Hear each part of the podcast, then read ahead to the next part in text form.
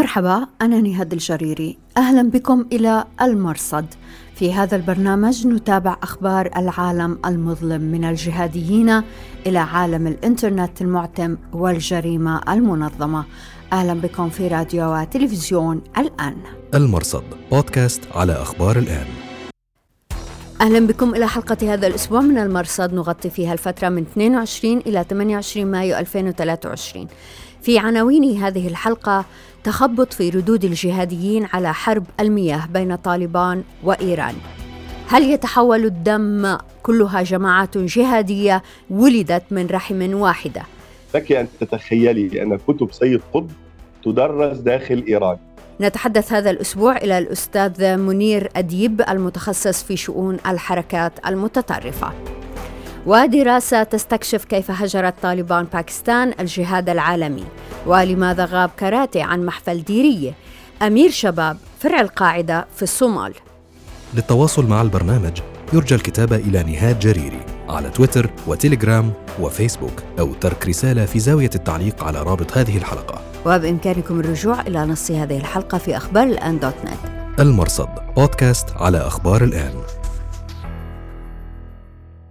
أهلا بكم من جديد في أخبار الآن إذا الاشتباكات المسلحة بين إيران وطالبان على الحدود الجنوبية شكلت حرجا للجهاديين الذين على الأقل يهادنون إيران ضمن علاقة شائكة بالنظر إلى الموقع الجغرافي والتنظيمي الذي يحتله سيف العدل فهو القيادي الأول في القاعدة اليوم وهو الذي يعتقد أنه يقيم في طهران. من المهم اولا أن نتذكر أن إيران تظل من الحلف الموالي للطالبان فهي من الدول القليلة التي أبقت على علاقة دبلوماسية متميزة مع طالبان رغم أن طهران لم تعترف رسميا بهم حكاما جدد في كابول منذ عودتهم في أغسطس 2021 من المهم أن نتذكر أيضا أن المناوشات بين الطرفين ليست جديدة كان ثمة مناوشات خفيفة في ديسمبر 2021 بسبب ما قيل إنه سوء معاملة إيران لله اللاجئين الأفغان، لكن هذه المناوشات الأخيرة كانت مميتة، استدعت تدخلا دبلوماسيا رفيعا من كلا الطرفين. أصل المشكلة يرجع إلى اتفاقية تشارك مياه نهر هلمند الذي ينبع من سلسلة جبال سانجلاخ غرب كابول ويصب في منطقة سبخات وبحيرات على الحدود الجنوبية الشرقية في محافظة نمروز الأفغانية التي يقابلها محافظة سيستان بلوشستان الإيرانية. وعليه فإن أكثر من 95% من النهر يجري في أفغانستان لكنه في الجانب الإيراني يغذي بحيرات وأبار ارتوازية فيما يعرف ببحيرات هامون التي تعد عصب الحياة لأهالي الإقليم. اتفاقية التشارك هذه تعود إلى العام 1973 ومن أهم بنودها بحسب دراسة منشورة في الأتلانتيك كونسل أن الطرفين الأفغاني والإيراني يقبلان تدفق النهر بمقدار يصل إلى 22 متر مكعب في الثانية مع خيار أن تشتري إيران أربعة أمتار مكعبة في الثانية في موسم المطر العادي. تشير الدراسة التي أعدتها الباحثة فاطمة أمان في 1996 إلى أن الاتفاقية لم تطبق كما يجب بسبب الأوضاع السياسية في البلدين بعد ذلك آه، التاريخ تاريخ 1973 اليوم تعاظمت المشكلة ليس فقط بسبب التغير المناخي في الكوكب وإنما أيضا بسبب سد كمال خان الذي استكمل بناؤه في محافظة نمروز قبل عودة طالبان بخمسة أشهر فقط. كل هذا جعل المنطقة الإيرانية من الحدود تحديدا تعاني من جفاف قاتل. إيران تطالب بحل بالنسبة لسد كمال خان وتطالب أيضا بفتح سد كاجاكي في ولاية هلمند قرب منبع النهر. السد بني في العام 1953 هذه خلفية عن الموضوع والآن كيف تعامل الجهاديون مع هذه المناوشات؟ في قنوات أنصار القاعدة التي نتابعها عادة لم نلحظ حضورا واسعا لهذا الموضوع. من القليل الذي رصدناه واضح تأييد الأنصار لطالبان ولكن ثمة مشكلة في منطقهم بالنسبة لعلاقة آه، القاعدة مع إيران من خلال سيف العدل وهي العلاقة التي يرفض الأنصار التعاطي معها جديا. فمثلا نقرأ في منشور هذا هو الحل الوحيد والناجح لتأديب إيران وميليشياتها ولا عزاء لمن يرتمون تحت أقدامها أو يتحالفون ويتصالحون معها. وهنا يسأل سائل وماذا عن سيف العدل الذي لا يزال يعيش في إيران أو على الأقل الذي يجب على التنظيم أن يحسم مسألة وجوده اليوم في إيران من عدمها؟ على تويتر مستخدم باسم إبراهيم. نعتقد أنه مقاتل في القاعدة في اليمن كتب الملا محمد عمر يرجع نسبه لعائلة هوتكي القندهارية التي غزت إيران ودمرت الدولة الصفوية. أما منظر الجهادية في لندن هاني السباعي فنشر فيديو قال فيه طالباني يدعى عبد الحميد الخراساني لا تختبروا قوتنا سنفتح طهران. جماعة هيئة تحرير الشام يؤيدون طالبان طبعا فهم يرون فيهم نموذجا يحتذى نموذج المنسلخ عن القاعدة المتوجه نحو المحلية ومأسسة الحكم المحلي. أبو مريا القحطاني القيادي في الهيئة كتب إيران لن يسلم منها جار قطعت إيران كل الأنهار عن العراق ولكن الحكومة العراقية تسترت على ذلك. عبد الرحيم عطون القيادي الغائب هذه الأيام من الهيئة نقل منشورا طويلا عن الكاتب أحمد قنيطة. نقرأ فيه طالبان التي كسرت هيبة أمريكا وحلف الناتو. لن تعجز عن تعريف إيران بحجمها. إلا أن أهم ما في ردود الفعل هو ما كتبه مصطفى حامد أبو الوليد المصري سهر سيف العدل وصاحب موقع مافا السياسي. مصطفى حامد معروف بخلافه مع القاعدة وأسامة بن لادن معروف أنه منذ زمن يحاول أن يقدم سيف العدل قائدا لتشكل جديد من القاعدة ومعروف أنه وجد في النموذج الطالباني ضالته وهو الحاضر دائما في منشورات طالبان التي يبشر فيها بنموذج يحاكي حكم الملالي في طهران فهو المتحمس دائما لثورة الخميني. لكن يبدو أن هذه الأزمة الأخيرة أحبطت الرجل قليلا. يظهر هذا في تناقض ما كتبه حول الموضوع. في مقال بعنوان مياه للحرب يحاول حامد أن يلقي باللوم في النزاع بين الجارتين على أمريكا حيث أن سد كمال خان استكمل قبل الانسحاب الأمريكي من أفغانستان بخمسة أشهر. المشكلة في هذا المنطق هو أن المناوشات عسكريا ودبلوماسيا وقعت اليوم أي بعد مرور عامين تقريبا على حكم طالبان. فإذا كانت إيران كما يقول حامد لها نظام حكم خارج عن المشيئة الأمريكية وكذلك هي أفغانستان وإذا كان بحسبه هناك عن جانبي الحدود سياسيون وعشاق للشهرة يبحثون عن زعامة سياسية ومعنوية إذا أين مسؤولية أمريكا فيما يجري؟ في المحصلة هو أسلوب الجهاديين في ترحيل الأزمات وتسجيرها إلى الآخر يظهر إحباط حامد عندما لا يرى مخرجا من هذه الأزمة العويصة إلا بتدخل من هرمي الحكم هبة الله أخنزادة وعلي خامنائي لكن في أي اتجاه يجب أن يسير الحل؟ في الختام يناقض حامد نفسه مرة أخرى عندما يقول إنه تجب العودة إلى اتفاق 1973 الذي سبق طالبان وثورة الملالي. المرصد بودكاست على أخبار الآن. بعد قتل أسامة بن لادن في مايو 2011 بدأ واضحا فشل مشروعه المعنون بالجهاد العالمي. فبدأنا نرى في تنظيمات جهادية توجها أكثر نحو المحلية. فلنأخذ مثلا طالبان بالرغم من أنها جسم منفصل تماما عن القاعدة إلا أن البيعة من أسامة بن لادن والظواهري لزعماء آه، الجماعة الطالبان تجعل التنظيمين مرتبطين بأكثر من علاقة روحية أو علاقة مؤقتة. إلا أن الجماعة صرحت بأنها تركت الجهاد العالمي ولا أدل من ذلك على الاتفاقية الموقعة مع الطاغوت الأكبر بحسب أدبيات الجهاديين أمريكا وهي الاتفاقية التي أعادت طالبان إلى كابول. تنظيم آخر آه، بدأ حراكا مشابها هو الفرع الباكستاني تحريك طالبان باكستان TTP في دراسة معمقة للباحثين عبد السيد وتور هيمينج نشرها مركز مكافحة الإرهاب في كلية ويست بوينت الحربية الأمريكية. نقرأ كيف تحول ال TTP إلى المحلية. يقول الباحثان إنه تحت زعامة الأمير الحالي مفتي نور والي محسود أعلنت TTP تخليها عن الأجندة العابرة للحدود وتبنيها أجندة محلية صرفة. تنحصر في إقامة نظام حكم في الحزام القبلي المحاذي لأفغانستان والذي على أساسه أبدت الجماعة استعدادها للتفاوض مع الحكومة في إسلام آباد في 2022 المرصد بودكاست على أخبار الآن. احتفت قنوات أنصار القاعدة بختام ما يسمى الدورة الثانية للاجتماع التشاوري حول قضايا الجهاد في شرق إفريقيا الذي عقدته جماعة شباب الصومالية في الفترة من 8 إلى 15 مايو 2023 لوحظ في هذا الاجتماع أمران الأول حضور أمير التنظيم أبو عبيدة أحمد عمر ديرية الذي طمس وجهه في الإصدارات من هذا الاجتماع. كما ظهر في الإصدارات شخصية متنفذة هو فؤاد محمد خلف شنقولي المطلوب على قوائم الإرهاب بمكافأة مقدارها خمسة ملايين دولار. الأمر الثاني هو غياب الرجل الثاني في التنظيم وأمير الأمنيات والإستخبارات والمالية مهاد كاراتي عبد الرحمن ورسمي. المراقبون في الصومال اعتبروا أن غياب الرجل عن محفل كهذا يدل على خلافات تعتمل داخل التنظيم. بحيث انقسم التنظيم إلى معسكرين معسكر يؤيد كاراتيه وآخر يؤيد ديرية.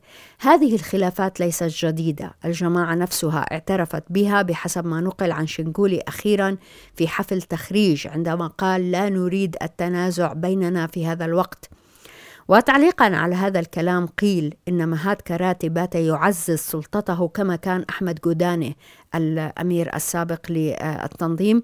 من خلال تنفيذ الاغتيالات واعتقال الأمراء الصغار يريد أن يكون الوحيد الذي يحاور الحكومة بالإضافة إلى هذه الرغبة في تصدر المحادثات إن وجدت ترد الخلافات إلى تنازع على الموارد وخاصة الملايين التي تجمعها الجماعة من سكان المناطق التي تسيطر عليها تحت مسمى الزكاة أو الخرج. المرصد بودكاست على أخبار الآن.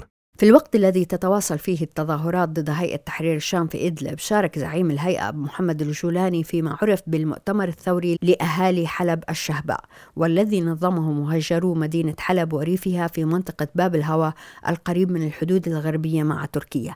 بحسب موقع العربي الجديد فوجئ الحضور بالجولاني وذراعه الأيمن أبي مريا القحطاني الأمر الذي أثار جدلا بين الحضور. معرفات الهيئة احتفت بالمؤتمر باعتباره وعد المستقبل. فنحن اليوم في العصر الذهبي في الثورة ولم يبقى إلا القليل بإذن الله تعالى حتى نصل إلى حلب. أس الصراع في الشام علق. عام 2019 قال الجولاني سنصل إلى دمشق فخسرنا ريف حماة إلى خان شيخون. خرج بعدها بين الزيتون وقال هدفنا القدس وليس معارك صغيرة فخسرنا سراقب. اليوم يقول سنسيطر على حلب وأقول ضعوا قلبكم على جنوب طريق. الإم 4 على الهامش لفت حضور عبد الرحيم عطون الشرع الأول في الهيئة. مطلع الشهر قيل أن عطون ترك الهيئة بعد خلافات على توسع الجماعة شمالا. لم تتضح طبيعة تلك الخلافات ولكن استشهد وقتها بأن الرجل غاب عن اجتماعات مهمة في الهيئة. أبو يحيى الشامي علق هذا عطون ما زال معهم لكن كومبارس أو كمالة عدد المرصد بودكاست على أخبار الآن. أهلا بكم دائما إلى أخبار الآن نرحب مرة أخرى في البرنامج بالأستاذ منير أديب الباحث المتخصص في شؤون الحركات المتطرفة والإرهاب الدولي شكرا جزيلا أستاذ منير لوجودك معنا وتلبيتك الدعوة. آه، أنا اللي بشكرك شكرا جزيلا أستاذة نهاد آه، وبشكر تلفزيون الآن على إتاحة الفرصة للحديث معكم آه، في هذا اللقاء. أهلا فيك أستاذ منير، أستاذ منير كتبت حضرتك في موقع العين الإخبارية عن العلاقة بين داعش والإخوان علاقة متشابكة بين الطرفين أعطت ماء الحياة للتنظيم الأكثر تطرفا. الحقيقة أن التأصيل الأيديولوجي موجود بين هذه الجماعات آه، الجهادية سواء داعش القاعدة حتى الإخوان. لكن ما نراه اليوم هو تحول في الجماعات الجهادية. داعش مثلا انطلقت من رحم القاعدة لكن هي تختلف نوعا ما عن القاعدة ماذا نقول اليوم عن هذه العلاقة بين داعش والإخوان مثلا بين القاعدة والإخوان لأنهم هم الجهاديون أنفسهم يعترفون بأن الإخوان اختلفوا عما كان نعم. عليه في الماضي وحتى القاعدة اختلفت عما كانت عليه ماذا تقول في هذا؟ في السياق لابد أن نفهم أن هناك نواة واحدة خرجت منها كل تنظيمات العنف والتطرف إذا أردنا أن نتحدث عن الإخوان وباقي التنظيمات. لكن يبدو أن ثمة اختلافات أو خلافات ما بين الإخوان وما بين القاعدة وما بين داعش. إذا هم يتفقون على هدف واحد وخرجوا من رحم واحدة ولكنهم اختلفوا في الأهداف والوسائل. من الطبيعي أن تختلف القاعدة وداعش عن الإخوان المسلمين ومن الطبيعي أن يكون هناك اختلاف ما بين القاعدة وداعش وما بين داعش والقاعدة وما بين الإخوان. لو أن هذه التنظيمات اتفقت على آه، آه، الوسائل المستخدمة إذا لبقوا تنظيما واحدا. ولكن هناك اختلاف في الوسائل. بينما هناك هدف مشترك ورؤية واحدة وتأصيل شرعي واحد. على أعتاب الإخوان خرجت القاعدة. ومن رحم القاعدة خرجت داعش. بينما هناك هدف واحد وتأصيل واحد. ولذلك أنا أستشهد أن هناك اختلاف في الوسائل في طرق الوصول للهدف. ولذلك ترى القاعدة قتال آه، العدو البعيد مقدم على قتال العدو القريب. بينما داعش ترى أنه قتال العدو القريب معا. الإخوان يرون تأجيل الدخول في الصدام مع العدو القريب. اذا أنت تتحدثين عن وسائل وتتحدثين عن أدوات بينما هذه التنظيمات جميعها تتفق على مبدأ واحد وهو إقامة الدولة الإسلامية إقامة الخلافة الإسلامية بمفهوم الجهاد الذي يختلف في حقيقة الأمر عن الإسلام. والعنف أستاذ منير والعنف نعم. استخدام العنف. نعم بكل تأكيد هم يتفقون على استخدام العنف تحت مسمى آه، الجهاد ويستخدمون هذا العنف ولكن لكل منهما يستخدم العنف بدرجة معينة وبتوقيت معين وبشكل معين أستاذ منير في أكتوبر 2022 كتبت حضرتك عن خلافات تعتمل داخل جماعة الإخوان وتحديدا بين جبهة لندن وجبهة إسطنبول حول تبني العنف وسيلة لتحقيق الأهداف لأي درجة هذه الخلافات مؤثرة؟ بماذا تنبئنا هذه الخلافات عن المشاريع التي تقوم على هذا الفكر الجهادي؟ أه، لا شك أن هناك اختلافات وخلافات داخل تنظيم الإخوان، تنظيم الإخوان أه، كما يعلم المشاهد الكريم بلغ من العمر عتيا بلغ عمر التنظيم الآن أكثر من 95 عاما وفي تقديري الخاص التنظيم بدأ يتهاوى وينهار. هو ربما قارب عمره الآن المئة عام. هناك مشكلة آه، آه، ليس فقط لدى لدى التنظيم ولكن لدى الأفكار المؤسسة لهذا التنظيم. هذه الأفكار شاخت وهذه الأفكار بدأت تنهار وبناء عليه بدأ ينهار آه، التنظيم. والخلاف الموجود الآن بين الجبهتين المتنازعتين المتصارعتين داخل التنظيم جبهة ما يسمى بلندن وجبهة ما يسمى آه، بإسطنبول. هذه الجبهات وهذا الخلاف العميق ما فيما بينه فيما بينها له علاقة بانهيار التنظيم، له علاقة بأن التنظيم الآن لم يعد جاذبا لقطاعات كبيرة وعريضة من الشباب خاصة وأنه من رصدي الشخصي هناك أعداد كبيرة نزحت من الإخوان إلى التنظيم الأكثر عنفا وتطرفا وهو تنظيم داعش. ومن خلال رصدي الشخصي هناك سبعون شخصا من الإخوان المسلمين انضموا إلى تنظيم داعش وكانوا متواجدون في تركيا عبروا إلى الجهة المقابلة إلى سوريا ومن ثم انضموا إلى صفوف التنظيم الأكثر تطرفا ومارسوا القتال. إذا هذا الخلاف الحاصل الآن ما بين هاتين الجبهتين هو يتصاعد بصورة كبيرة لأنه مبني اولا على السلطة كل منهما يرى أنه القائم بأعمال الاخوان هذا الخلاف قائم على المال فكل جبهة تسيطر على ولا نكون مبالغين إذا قلنا مئات الملايين من آه، الدولارات عبر شركات بعضها عابر للحدود والقارات واستثمارات ربما كبيرة وهائلة ليس في تركيا وإنما في تركيا وفي بعض الدول الأوروبية وفي كثير من الدول الإفريقية، اذا هذا الخلاف الكبير لم نسمع عنه في الماضي. ربما لأسباب أن التنظيم ما زال فتيا قويا قادرا على حجب هذه الخلافات على أن تظهر على وسائل الإعلام.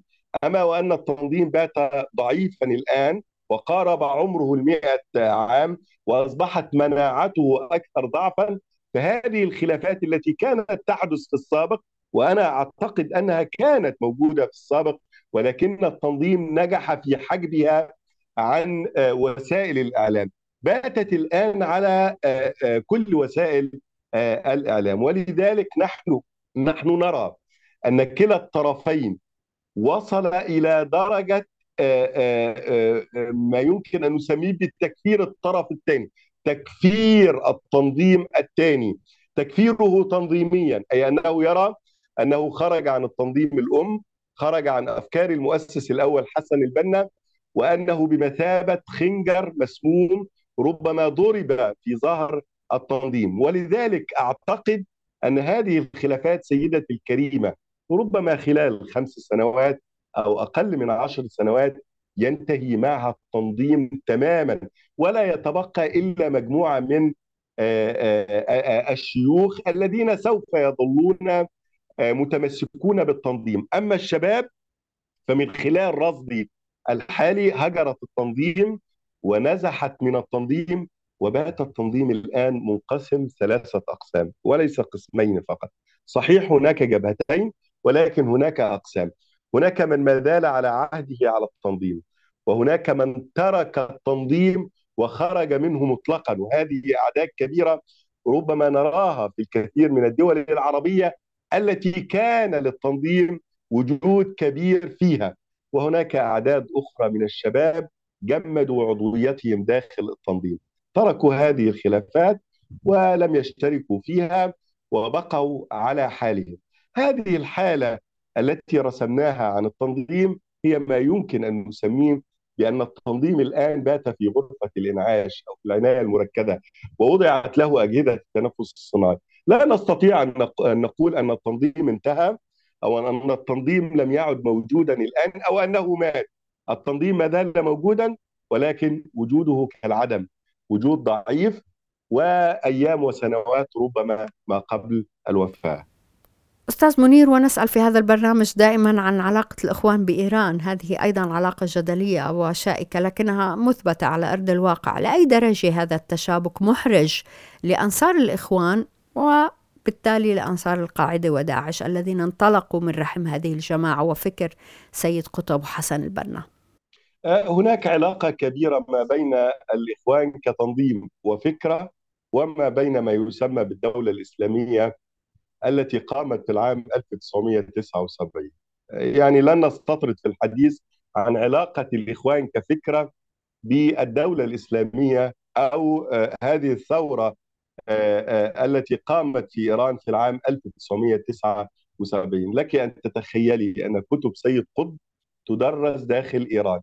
لك أن تعتقدي أن الدولة الإسلامية عندما أنشأت هذه الدولة وهذا الصرح على خلفية هذه الثورة في العام 1979 استمدت مفهوم هذه الدولة من كتابات سيد قطب أو من رؤية وتصور الإخوان. وهي التي عبر عنها سيد قطب. إذا العلاقة هي علاقة متجذرة لها علاقة بالأفكار التي طرحها الإخوان واستمدها الملالي أو استمدتها الثورة الإيرانية أو ما زال يسير في خطاها قيادات إيران.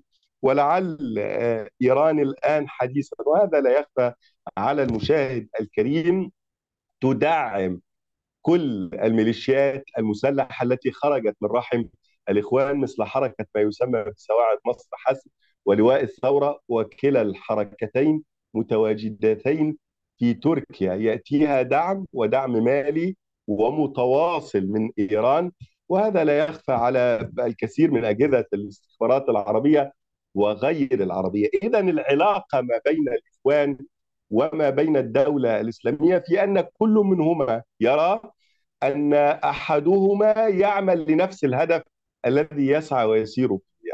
الإخوان يرون بناء الفرد المسلم، الأسرة المسلمة، الدولة الحكومة المسلمة، الدولة المسلمة ثم الخلافة الإسلامية تلك التي تعمل من أجلها أو لهدفها وفق ما تراها هي إيران، اذا الأهداف واحدة وأيضا الوسائل واحدة. وأعتقد في ظل وجود الرئيس المعزول محمد مرسي على رأس السلطة هو استضاف الرئيس الإيراني في ذلك الوقت وعقد مؤتمرا كبيرا. وكان ذلك يمثل خطرا على الأمن القومي العربي والأمن القومي المصري. ووقتها إيران يعني أتت افواجا إلى القاهرة اذا العلاقة لم تكن علاقة قديمة كما كان يحكى في أدبيات الإخوان وكما قال احد قيادات التنظيم الدولي يوسف ندى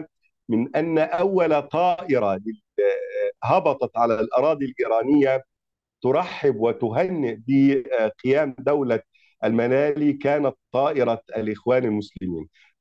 ليس ذلك فقط. هذه علاقة في الماضي وكانت هناك علاقة سابقة مع المؤسس الأول حسن البنا والذي استقبل قيادات إيرانية فدائي الاسلام وغيرها من الحركات الإيرانية المتطرفة وإنما هذه العلاقة تطورت.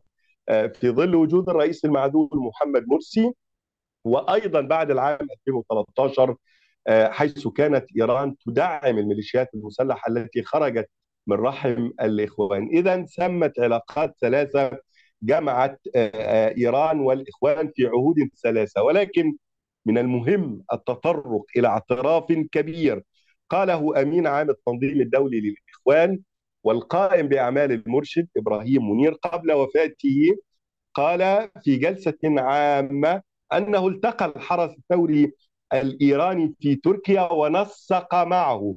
هذا الكلام هو كلام مسجل منشر نشر في وسائل الإعلام وعرض على إبراهيم منير ولم يكذبه. قال حدث هذا اللقاء مع قيادات الحرس الثوري اذا ثمت علاقة قوية ما بين إيران وما بين الإخوان عبر محطات كثيرة. ربما أخذنا يعني قشور هذه المحطات وعرضناها ويمكن أن نتحدث عنها بشكل من التفصيل فيما بعد. الأستاذ منير أديب شكرا جزيلا لك. أنا اللي بشكرك شكرا. وشكرا جزيلا لوجودكم معنا في أخبار الآن. أنا نهاد الجريري مع السلامة. المرصد بودكاست على أخبار الآن.